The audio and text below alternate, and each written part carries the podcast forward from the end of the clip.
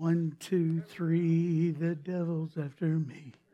Four, five, six, he's always throwing sticks. Seven, eight, nine, he misses all the time. Hallelujah, hallelujah. Oh, man. All right. Reminds me of a story of a little country church where they were having church and boy, having a good song service. And all of a sudden, now nowhere, the floor began to rumble and began to shake. And right out of the middle of the church, out of the ground, came this ugly looking, it was the devil himself. And everybody in that church ran out the back door except one elderly man that sat in the back. And the devil went up to him and roared, Rah! and the older man just looked at him. And he roared, Rah! And he just looked at him. And the devil kind of ran out of breath and said, Do you know who I am? And the older man said, Well, I should. I've been married to your sister for 50 years. now, if you come to this church, you know how to handle the devil but you know you don't say that about your wife. I am so glad that you're here. We've been talking about distractions and uh, how, how distractions come into our life to get us off of the, the way, the journey that God has for us. And, and you know as well as me, whatever gets our attention uh, determines our direction. Our direction over time determines where we're going to end up, our destiny. And we've been talking about the last couple weeks, and really we even started on Easter, just discussing the, the things that are the big three in the parable of the sower is, is the worries of life. Just all the things that we can worry about are distractions in our life. When we walk in our identity, these distractions come in. We're the child of a king. We're the child of the king. We're a child of God. We, we have eternity in mind, but, but the distractions of the worries of life come and go, hey, over here. And we turn and we go, oh, we focus on that and we start getting lower and lower. I, I do too. And, and then the, it says the deceitfulness of riches. And, and pretty soon, if I'm not careful, I think, ooh, I got that kind of that, that, that disease that said, if I just had that new, or if I just had that right there, I'd be so much more happier. It's a distraction. Hey, over here. And I, I turn and I look and I go, oh, I'm not, I'm not all that because I don't have that right there. Distractions. And then the third one we've talked about was the desire for other things. And, and it's amazing how God sums it all up in those three things.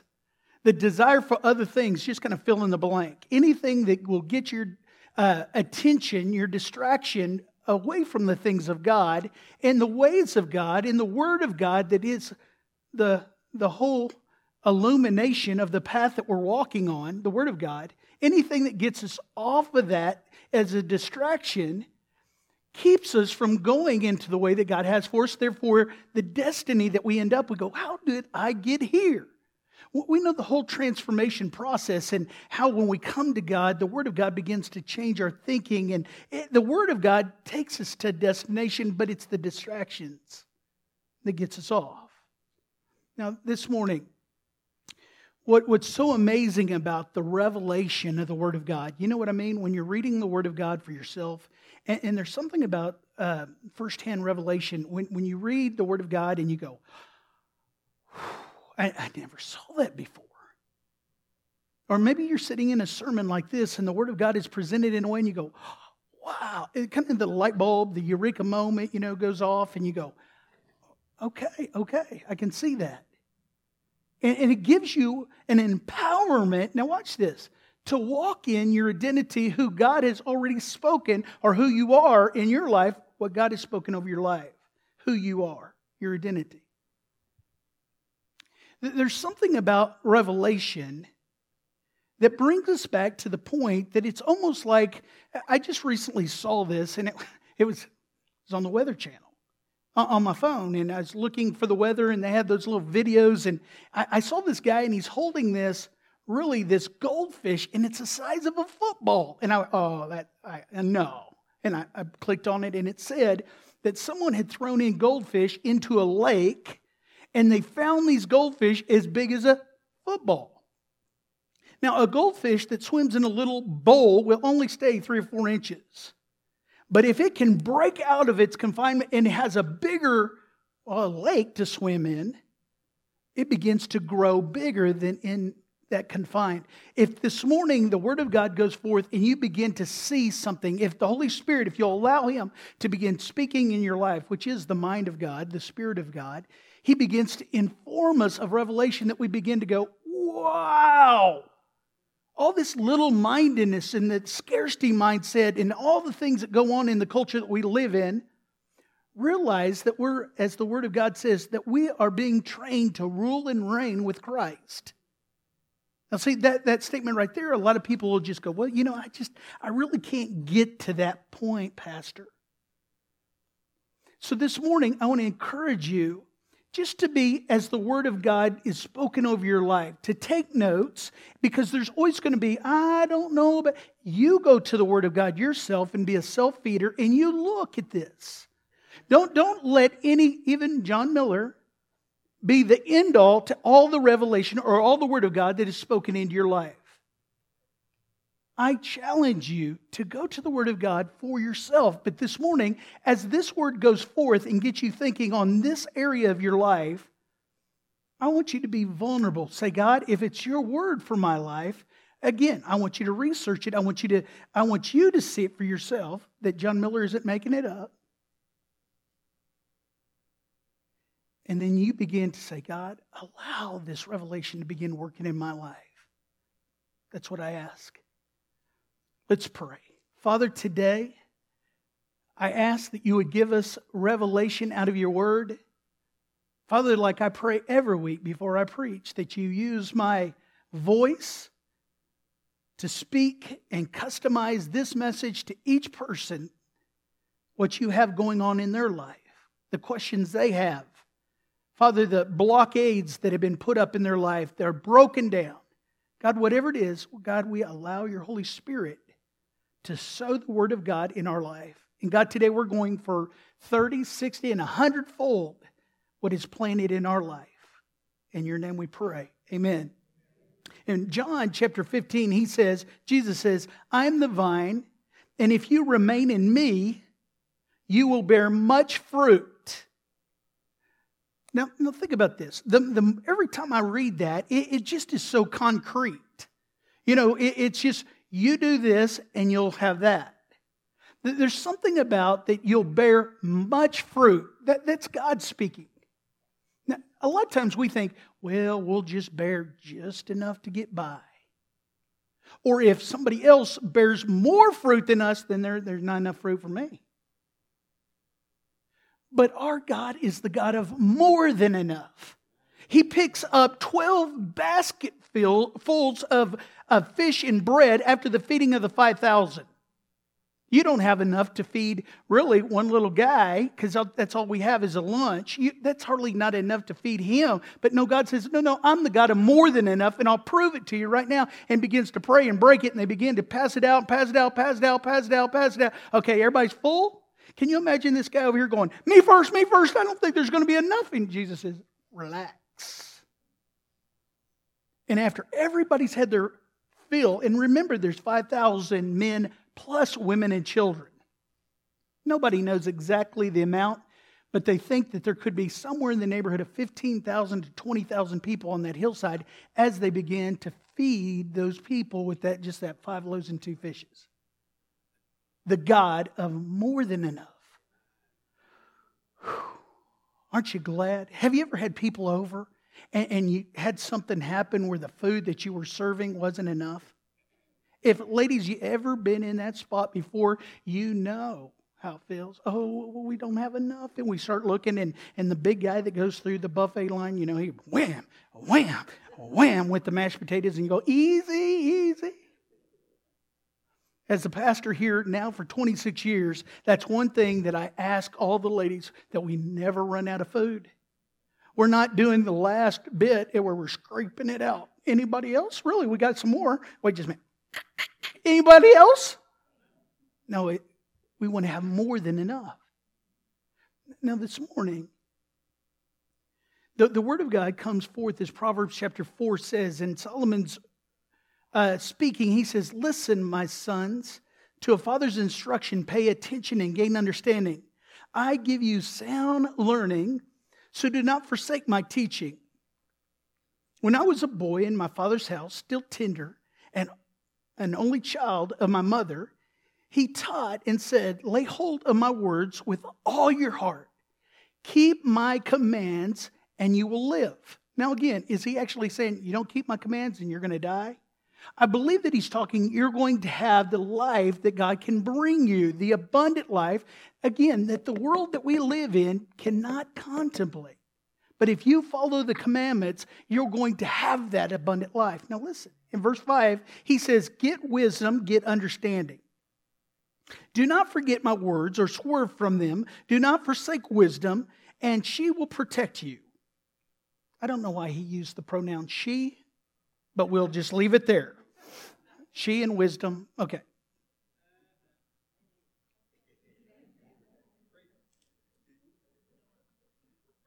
And she will protect you. Love her, and she will watch over you. Talking about wisdom.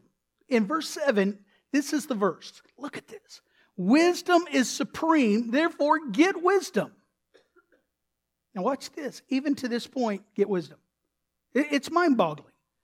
Though it cost all you have, get understanding. Now, that comment is either insane or the Word of God is telling us that wisdom, we can even invest all that we have because it's going to be more than enough eventually. The wisdom of God coming on us. Get wisdom, get understanding out of all the verses that God speaks about in the New Testament, sometimes we, we kind of don't realize that He's trying to get our attention until we realize that the focus He puts on the area of our stewardship. Now, watch this. Out of all the verses on prayer and faith, there are 500. But there's 2,000 on money and stewardship. Did you hear me? 2,000. For every one on prayer and faith, there's another three on our stewardship. Out of 38 parables in the New Testament, 16 was about money and stewardship. And again, as we learn how to administrate what God has given us, again, God is saying, I'm going to give you life. I'm going to give it to the full and to the overflow. Now, now watch this. This morning, we're going to be talking about giving and especially on tithing. And a lot of times, people only have the knowledge of tithing on what somebody has told them. And if you attend this church, if, if I preached on one subject, if it was speaking in tongues, if it was being uh, like that, filled with the Holy Spirit, if it was on overcoming depression, if it was overcoming fear, or if it was on tithing, we would be out of balance. Or we could meet every day of the week, and I could just say that we do that every week. There's only so much that we can spend, and again, it comes back to the believer in being a self feeder. So this morning, I, I, want you to be aware of that before we start, because your amount of revelation on the subject will determine the wisdom and understanding that you operate. I usually ask somebody in my family over lunch, What did you think about the sermon? And we talked about stewardship, and Luke last week said, It went great. And I went, Okay.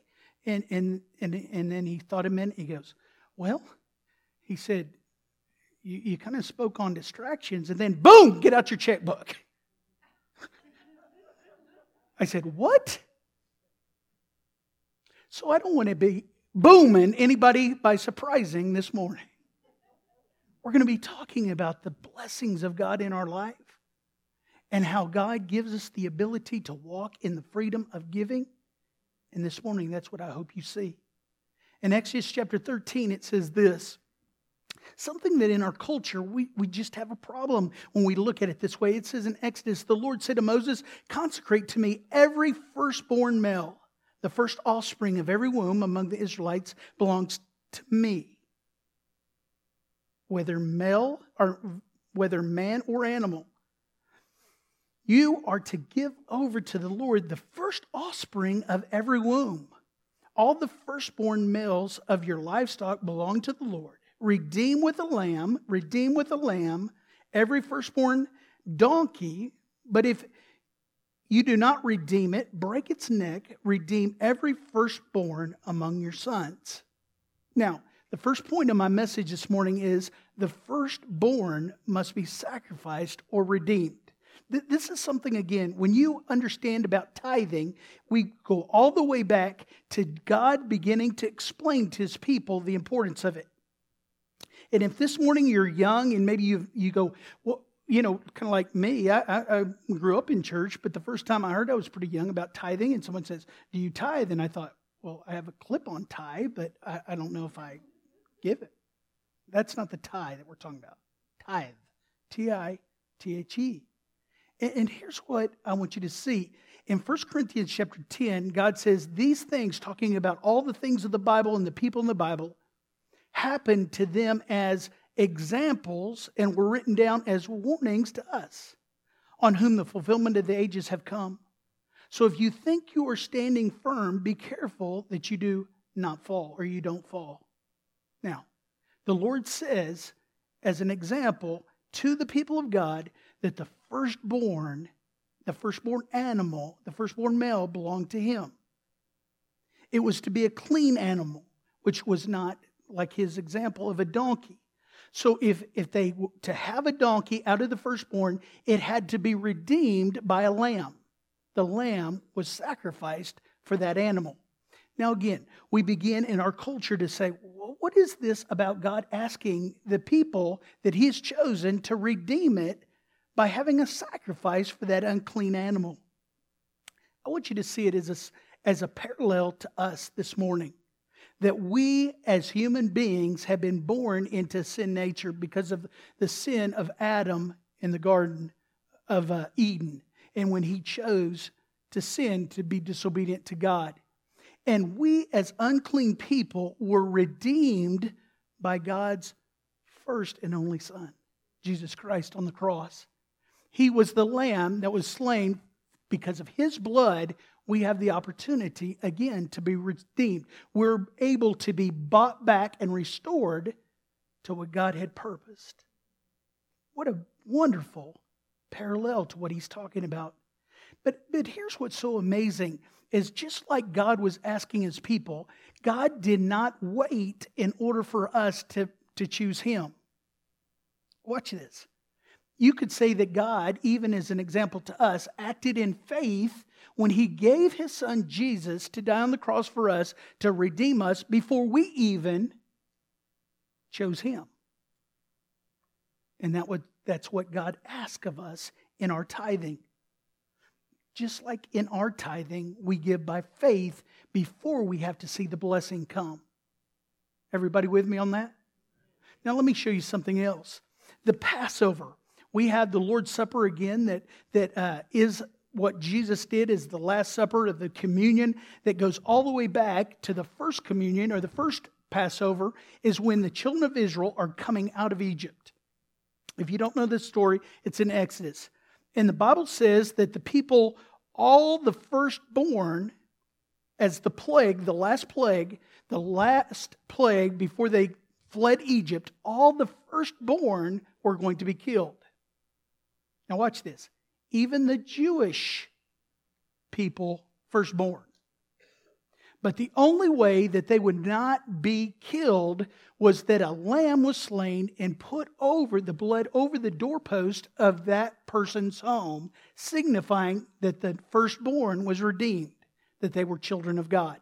Now, now again, this is an amazing fact that a lot of people go, I don't really understand all that. But when you understand as administrators of God that He is asking us again to give Him 10% or the first 10% as a tithe to again represent that it belongs to Him.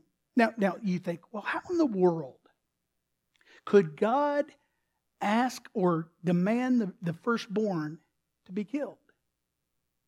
Because we read it earlier the firstborn belonged to Him. God made a way to redeem the firstborn. And that's exactly what happened. The death angel passed over Egypt. And you can imagine that those that chose not to redeem their firstborn lost their sons, lost those in their family. Again, a sign of blessing that came upon them. Again, tithing is an act of faith. That's what faith is. Hebrews chapter 11, verse 1 says, Now faith is being sure of what we hope for and certain of what we do not see. And this is what the ancients were commended for. Time and time again, what we see is God blessing those people that step, step out of their comfort zone and by faith believed Him. I heard an illustration, and, and you've seen it before on a video, but whose french fries are you eating? And it was a story about a, a father that went to a fast food restaurant and bought french fries for his son. I mean, it was, it was just a, a whole, you know, lot of french fries. And, and the, the little boy began to eat the french fries, and he had, you know, just like a whole tray full of french fries. And the father reached down to grab one french fry. And the little boy smacked his hand and said, That's my french fries. And if, if you've had a, any children, you know that that's how they act. Now, here's the thought that the father could have disciplined and said, Those are all my french fries. He could have said, Would you quit that? You're my son. I, you belong to me too. But again, as a loving father, as we do that, God gives us the way, He gives us the choice to choose to do the things that He has given us and choose not to. If, if we choose not to, then that's on us. in the New Testament, it says that the new church gave themselves to the Lord on the first day of the week. Now, why did they? We know that Jesus was crucified on the first day of the week, but also that the first day of the week is the first day. It is the first that God says, I want you to meet. The second thing that I want you to see about tithing is in the Old Testament, it says the first fruits must be offered. Now, listen to these verses. Exodus 23 19 says, Bring the best of the first fruits of your soil to the house of the Lord your God. In Proverbs 3, verse 9 and 10, it says, Honor the Lord your wealth with the first fruits of your crops. Then your barns will be filled to overflowing, and your vats will brim over with new wine. Again, bring the first fruits. There's, there's something about God that says, I want the first. There's something about giving the first that keeps our focus. If you're like me, you know that the day comes when something's going, hey, hey, hey, hey, hey, and you go, no, I can't do that right now because I'm committed to tithing in my income. Because my God owns everything, and with what I do with my resources is to bring God, God glory. And so many times it keeps me from getting distracted on other things that come into my life, especially the deceitfulnesses of wealth, and also when it comes the worries of life. And I think, God, you promised in Malachi that you would rebuke the devourer in my life. And a lot of times, Gwen and I will even take communion to remind us of the covenant of what God has promised. Again, the second point is that the first fruits must be offered. Well, let me give you another example of this. The children of Israel are coming into what God has promised them a land flowing with milk and honey. And what's so amazing is God says, when you get to that place, there's going to be things that'll happen. I want you to, I want you to remember that I am the one that gives you the ability to gain wealth. It's not you. I'm giving you the promise, and now you'll see the promise fulfilled in your life. Joshua and the children of Israel go in, and the first city that they're going to conquer. Now remember, they are acting in faith when God says, I want everything, all the spoils out of the first country to, put in, to be put into the temple of God. We see nobody arguing about that except after the battle, we know that a man named Achan goes in and he steals some of the things and hides it under his tent. He buries it in the in, in underneath the tent so nobody knows. Now, if you want to read this, I encourage you to do it in the book of Joshua because what happens is a series of events happens where the children of Israel see the blessing of God leave them in battle, the next battle. And they come out and they confront the guy that has stolen. Now, again, this is in The Bible. And the Bible says that they bring him out and he confesses. He says, You know, hey, this is. And when, when I think about that, Achan had a point. He doesn't know if they're going to be successful in any more cities. God didn't say, though, I want you to conquer 10 cities and give me one. He said, I want you to conquer Jericho, the first city, and I want that one.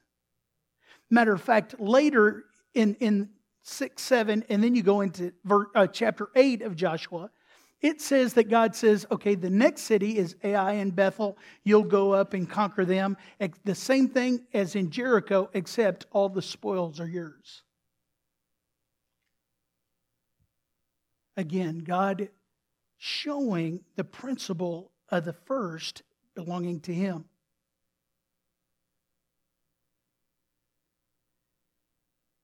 If you go back to even the beginning, here's the Garden of Eden. You got Adam and Eve and their sons, and Cain and Abel are there. And the Bible says this in verse 2 of Genesis chapter 4 Now Abel kept flocks you know what that is, right? Sheep. And Cain worked the soil. Now, in verse 3, I want you to see this. It says, In the course of time, Cain brought some of the fruits of the soil as an offering to the Lord. Did anybody catch anything right there?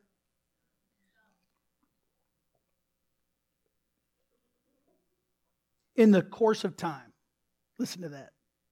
In the course of time, Cain brought some of the fruits of the soil as an offering to the Lord. But Abel brought the portion from some of the firstborn of the flock. The Lord looked with favor on Abel and his offering, but Cain and his offering he did not look with favor. So Cain was very angry and his face was downcast. Now, I believe that Cain brought an offering listen to this, in the course of time, where Abel brought the sacrifice from his firstborn of his flock. Again, Abel honors God with his first, but Cain does it out of his time. I'll wait until I have enough crops to give God some. Really, when you think about it, where it starts, when all these distractions in life are trying to get your attention so that you get off of God, where it starts is knowing God and what He expects in our life and who you are as an identity, as, as who you are in your identity. I want you to watch a, video that sums this up. Watch this.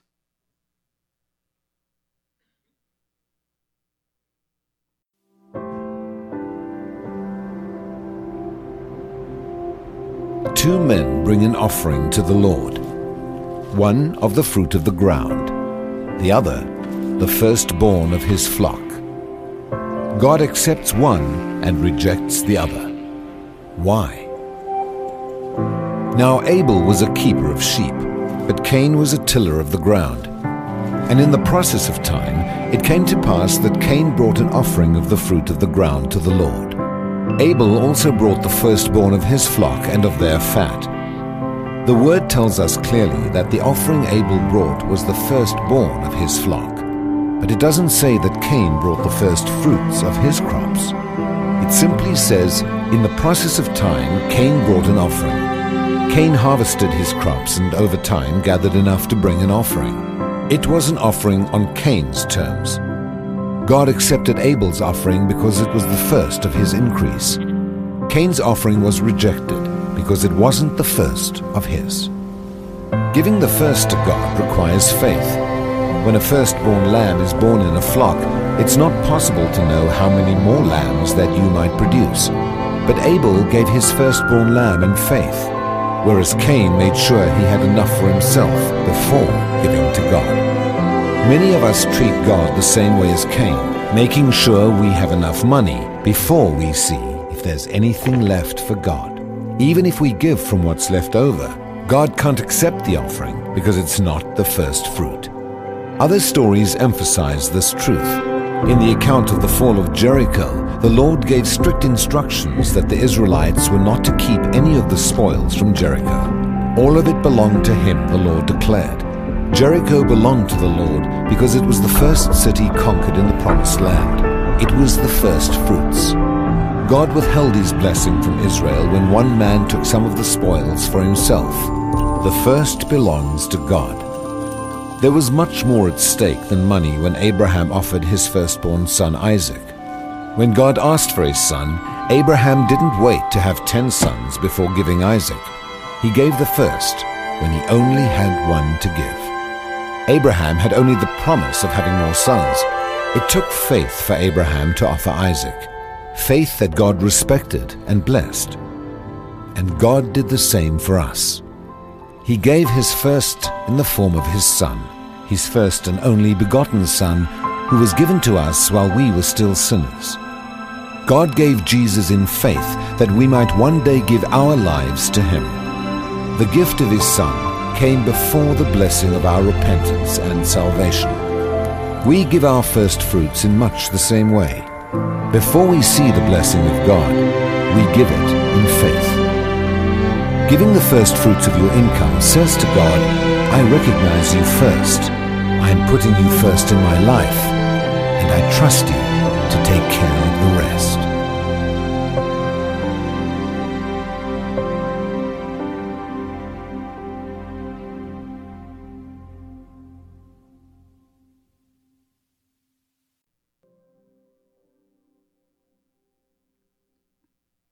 It's so amazing how God has set up a system to keep us focused on Him. But when it talk when we talk about the Word of God helping us overcome depression, oh yeah. Overcoming fear, oh yeah. Being good stewards, wait just a minute, that those are my dollar bills.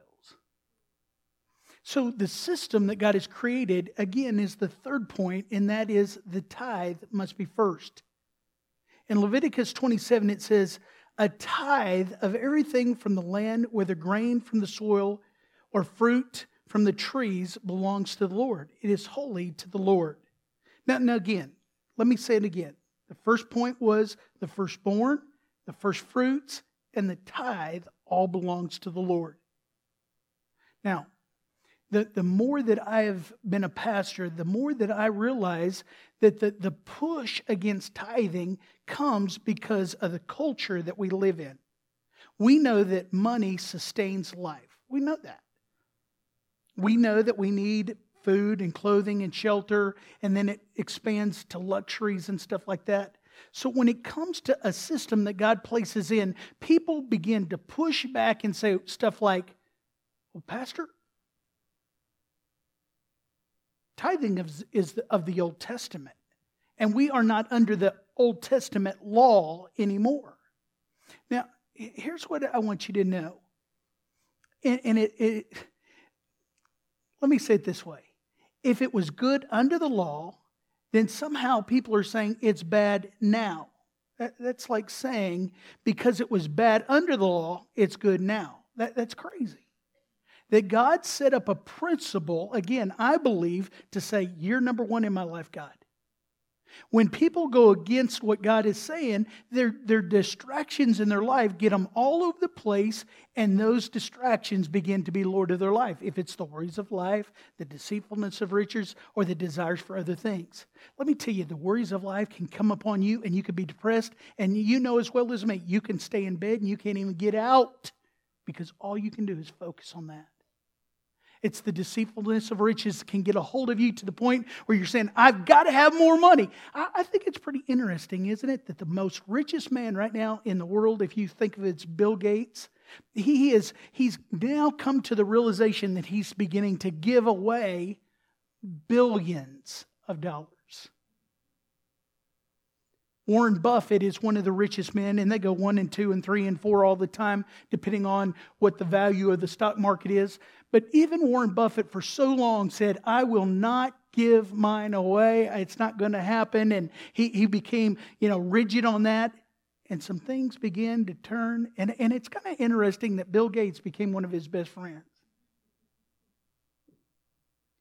Now, Warren Buffett is going to give away, like Bill Gates, most of all of his wealth because they've realized the deceitfulness of riches can begin to get a hold of somebody to the point of what is your life worth? You don't throw away a principle set up by God because it was by the law or after the law. But just for your information, tithing happened way before the law was even set up. If you go back to, a lot of people go back as far as Melchizedek, which was a priest in the Old Testament that Abraham actually gave tithe to. That was before Moses and the law. But you can go all the way back to the Garden of Eden. And I, it's kind of amazing that God said, You can have anything in the garden, but this one tree is mine. Again, focus. See, we get all caught up in saying, God, I, I don't know if tithing is for me. And God says, I don't need your money. But this system will keep you focused on me if you put me first. It's a principle of God. And we know it doesn't take much to too much age to know that actions speak louder than words. We, we know that really, when it comes down to it, what our checkbook register says is first, or our calendar is what we put first in our life. Because we're, we're never too busy to do what we want to do in our life. I think a, a believer in tithing says, God, I, I trust you. Before the blessing even comes into my life, I'm saying that I trust you. I think a person that has not learned how to tithe I'm not saying is a bad person. If you're hearing that, I'm not saying that. But really, they're to a point in their identity with God that they're saying, you know, I, I'm not really for sure if God can deliver on this area of blessing in my life. So I'm going to keep back some, and then if I have enough, then I will give. But now listen, if you swim in the revelation of just salvation, let me tell you, you, salvation is everything. It's a free gift that God did for all of us. But there is things that God has placed in our life, and the more the Word of God has revelation that you begin to push out the, the little fishbowl that we live in and think, this is what our culture says of us. This is how you live life. This is what our culture says this will bring. God says, Oh no, I have so much more than that if you'll just trust me. If you'll just dare to believe what I say. We talked about Malachi chapter 3, and even God, to, to imagine that the God of the universe has to even say these words that tithing, if you do that, test me in this, says the Lord Almighty, and see if I will not throw open the floodgates of heaven and pour out so much blessing that you will not have room enough for it. I think it's easy to say, if I'm not a tither, then I can come over here and say, God's not blessing me. You know, as a pastor, probably one of the most disappointing times in my life in ministry was when the revelation or the realization came into my mind that not everybody is going to go to the mountain. And what I mean by that in the children of Israel's life is God came down and his presence was on this mountain. And, and, and Moses is like, let's go to the mountain. And they said, oh, it's scary. Moses, you go to the mountain, you hear from God, and then you come back and tell us. And we'll decide what we're going to do. When God says, I've set up a system now, little again, you got to trust me because my ways are not your ways and my thoughts are not your thoughts. And, and realize that my thoughts to your thoughts is as far as the heaven is to the earth. I mean, it, just so much. It, it, it's like stepping off in faith. Because, see, our culture says, eh, eh, do, do you hear anybody complain in our world? God just wants all your money. It's never that. It's always the world saying that pastor down there at that church wants your money. The church always wants your money. Which, again, if they can relay that back to every believer, then it puts doubt, which is another distraction in our minds to get off track.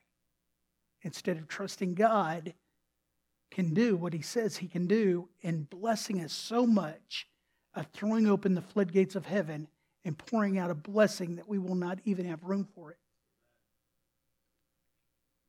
Now, I want you just for a few minutes to cast vision. Because a lot of times we want somebody else to do it. Can, can, someone else, could we just have some rich man pay, you know, all the church's bills and, and all the things for the mission trip and all the things for the benevolence? One time, the, the famous preacher Spurgeon was asked to come to location and, and preach a message to this church to help retire the debt of the church. And, and, the, the board member was very rich that called and said, Could you come? And he, he, he said, Well, tell me about it. And, and the board member says, We'll put you up in the best accommodations. He said, You can stay at one of my houses. He said, You can stay at, a, at the country house, or you can stay at the city house, or you can even stay at my seaside house. In which Spurgeon wrote back, Sell one of the houses and you pay the debt. See, see, the thing is about us is that if we're not careful, we, we, we, begin to compete with other people until the responsibility comes on all of us, and then we begin to say, well, let them go first. Again, an act of faith is to say, God, I'll take a step. See, we all want to believe that we're the children of Israel. We believe the Hebrew children when Nebuchadnezzar is going to throw them into the, the fiery furnace. We all want to believe that we're going to be like that. We're going to say, I will go to the furnace for Jesus. I will die for Jesus. But when it comes to tithing, there's something about, well, wait just a minute. That's an everyday thing. And there's some hesitation, there's some reluctance. So typically they say that the universal church, not our church, but the universal church gives about 1.6% of their income every year. I believe our church is probably 20 times better than that, at about 20% of our church tithe. And when I, I begin to see that, I begin to think, what could the church, not only internationally, but locally, do if everybody really got a hold of the blessings of God on their life. Now, now watch. If you add up everybody from front to back to right to left, everybody's income, and let's say, let's go big. We all together make a million dollars. Every, well, since we're dreaming, let's say every month. I'm not saying each one of you settle down. All right. But all together, if you sum it up, 12 million a year and a million dollars was used for the glory of God. But here's what's amazing. What if God, that, that would be something. But what if in trusting God and believing God that tithing would bring a blessing into our lives, that that 12 million over a short time would go to 15 million, 20 million, 100 million, and the work would look like instead of where we're going to see the resources come from, it turned into where is the need the greatest? Because we have the resources to meet the need as the church. You know, there, there's something that, that's exciting about being in a building process because you can actually see the, the sticks and bricks going up. It's fun to watch, you know, sometimes you plant seed, plant seed, plant seed, and then all of a sudden fruit because somebody says, yeah. But when you see a building going up, you see actual the manifestation of something in the spiritual realm that we prayed for, believed for, now coming out of the dirt. I mean, boom, it's there. I, I talked to a guy that eh, we have two buildings, and one is a retail space that we have no idea who's going to move into that but in the blessings of God, that that retail space could actually pay for both buildings. Amen? I think that the Christians and the believers ought to be wise business people in the marketplace. And, and what would happen? One, one guy drove by, by the way, and called me. He has a business, and, and there all kinds of businesses now are more interested because they can see something. And this business is Shipley Donuts. You know, they go, hey, hey, we just we went by the other day and bang, man, that just was out of the dirt. We didn't even where'd that come from? Now, now if you've been a part of our church, it's not a bang, there it was. It was an act of faith, and it is an act of faith every day that the, the church wakes up and realizes what we've done by faith. Now, now here's the thing is when you begin to see ministry take place, we're, we're building our, our coffee shop as we believe that people come into the kingdom of God because of the most popular way right now is because of relationships they have with somebody that they trust. They, they build a relationship, then they hear because they believe what the person is saying, and then they come into the kingdom of God. We believe that we can build a coffee shop that people that will never set foot into this building will come for a cup of coffee. Now, again, we're not going to ambush them and go, Do you know you're going to die and go to hell if you drink that coffee? I mean, if you, if you, no. But again, a place of relationship, building.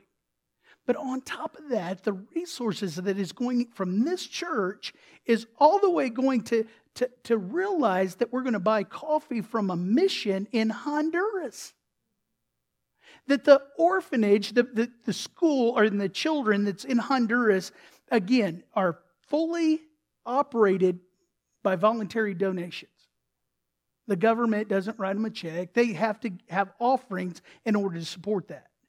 And if you've ever ran a church ministry, you realize that resources can come here and they can go all the way down. So you better be a wise manager throughout the whole year. And when I talked to the, the director of the orphanage, he goes, You would be willing to buy 6,000 pounds of coffee? And he kind of gets that quiver voice. He says, he's in Honduras, but I can picture him going, I can talk to you, Pastor. You know how times get tough.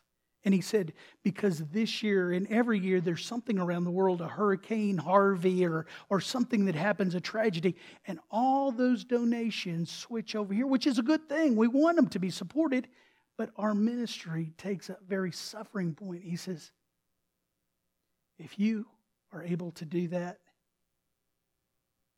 it would help us out so much.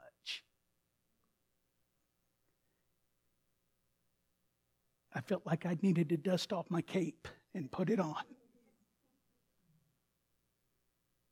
I said, We want to do that because God has given us at the chapel resources. And we believe that we put us, He put us together with you.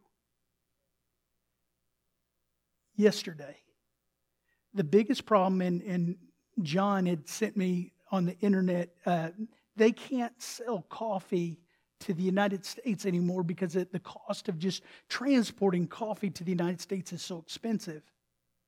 But here's what's amazing with God He says, Test me and see. I call a coffee import company. And I tell him what we're going to do, and he says, We would like to partner with you on that. Now, if I call FedEx and UPS to, to transport coffee from Honduras at that much weight, it's literally in the, like a ten to twenty thousand dollars what I was getting quotes on. But this company, he says, matter of fact, I live in Honduras but I have a house in Houston. He says, for a fraction of the cost, if you want me to. And I'm saying, I want you to. I don't even know what you're going to do. I want you to. He says, we'll drive our trucks to the mission. We'll load up the raw green beans that's unhulled. We'll drive it to our mill. We'll mill it We'll drive it all the way down to the coast of Cortez. Is that what the coast? Okay, oh, Cortez. We'll put it on a liner and we'll ship it to Texas or to yeah Houston. And my brother will get it off the ship and get it all through three different government checkpoints that they got to go through every kind of check. I have no idea. Do you know how to do that? I didn't think so. Either do I. but he does. And he says, Pastor, we'll put it on a truck and we'll deliver it to your door. I said, Well, where do I send the check? Don't send any money until we're at your door.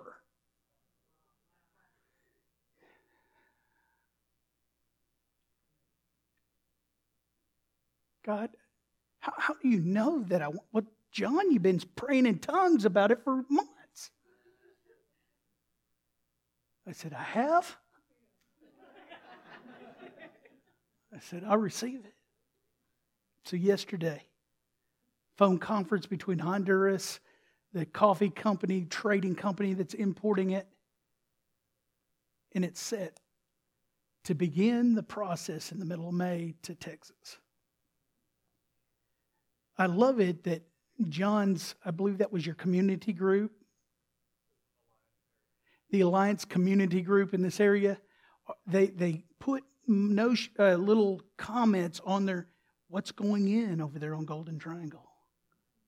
And somebody says, I hear it's a coffee shop going in. And I, they, they, just a little bit of what, what's happening over there. It's because a group of people believe that they're going to touch a community because of the resources that God has given us. Do, do you realize that before we started that, we're debt free?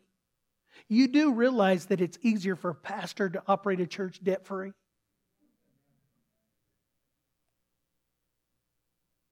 But again, we're sowing back into our community. Let, let me just ask you to, to trust God. In John Miller's mind, I would not have built a coffee shop if I didn't hear from God. Pastor, you say it's going to make a lot of money? I don't know. I'm walking by faith just like all of us. But I do know that I'm going to trust God tomorrow. I might get distracted every once in a while, but I'm going to come back to the realization that God, you're number one in my life, and I'm going to give you the first. Would you pray with me today? Father, you are a good God and nothing is too hard for you. Father, we believe that you have our future, which is a good plan in your hand.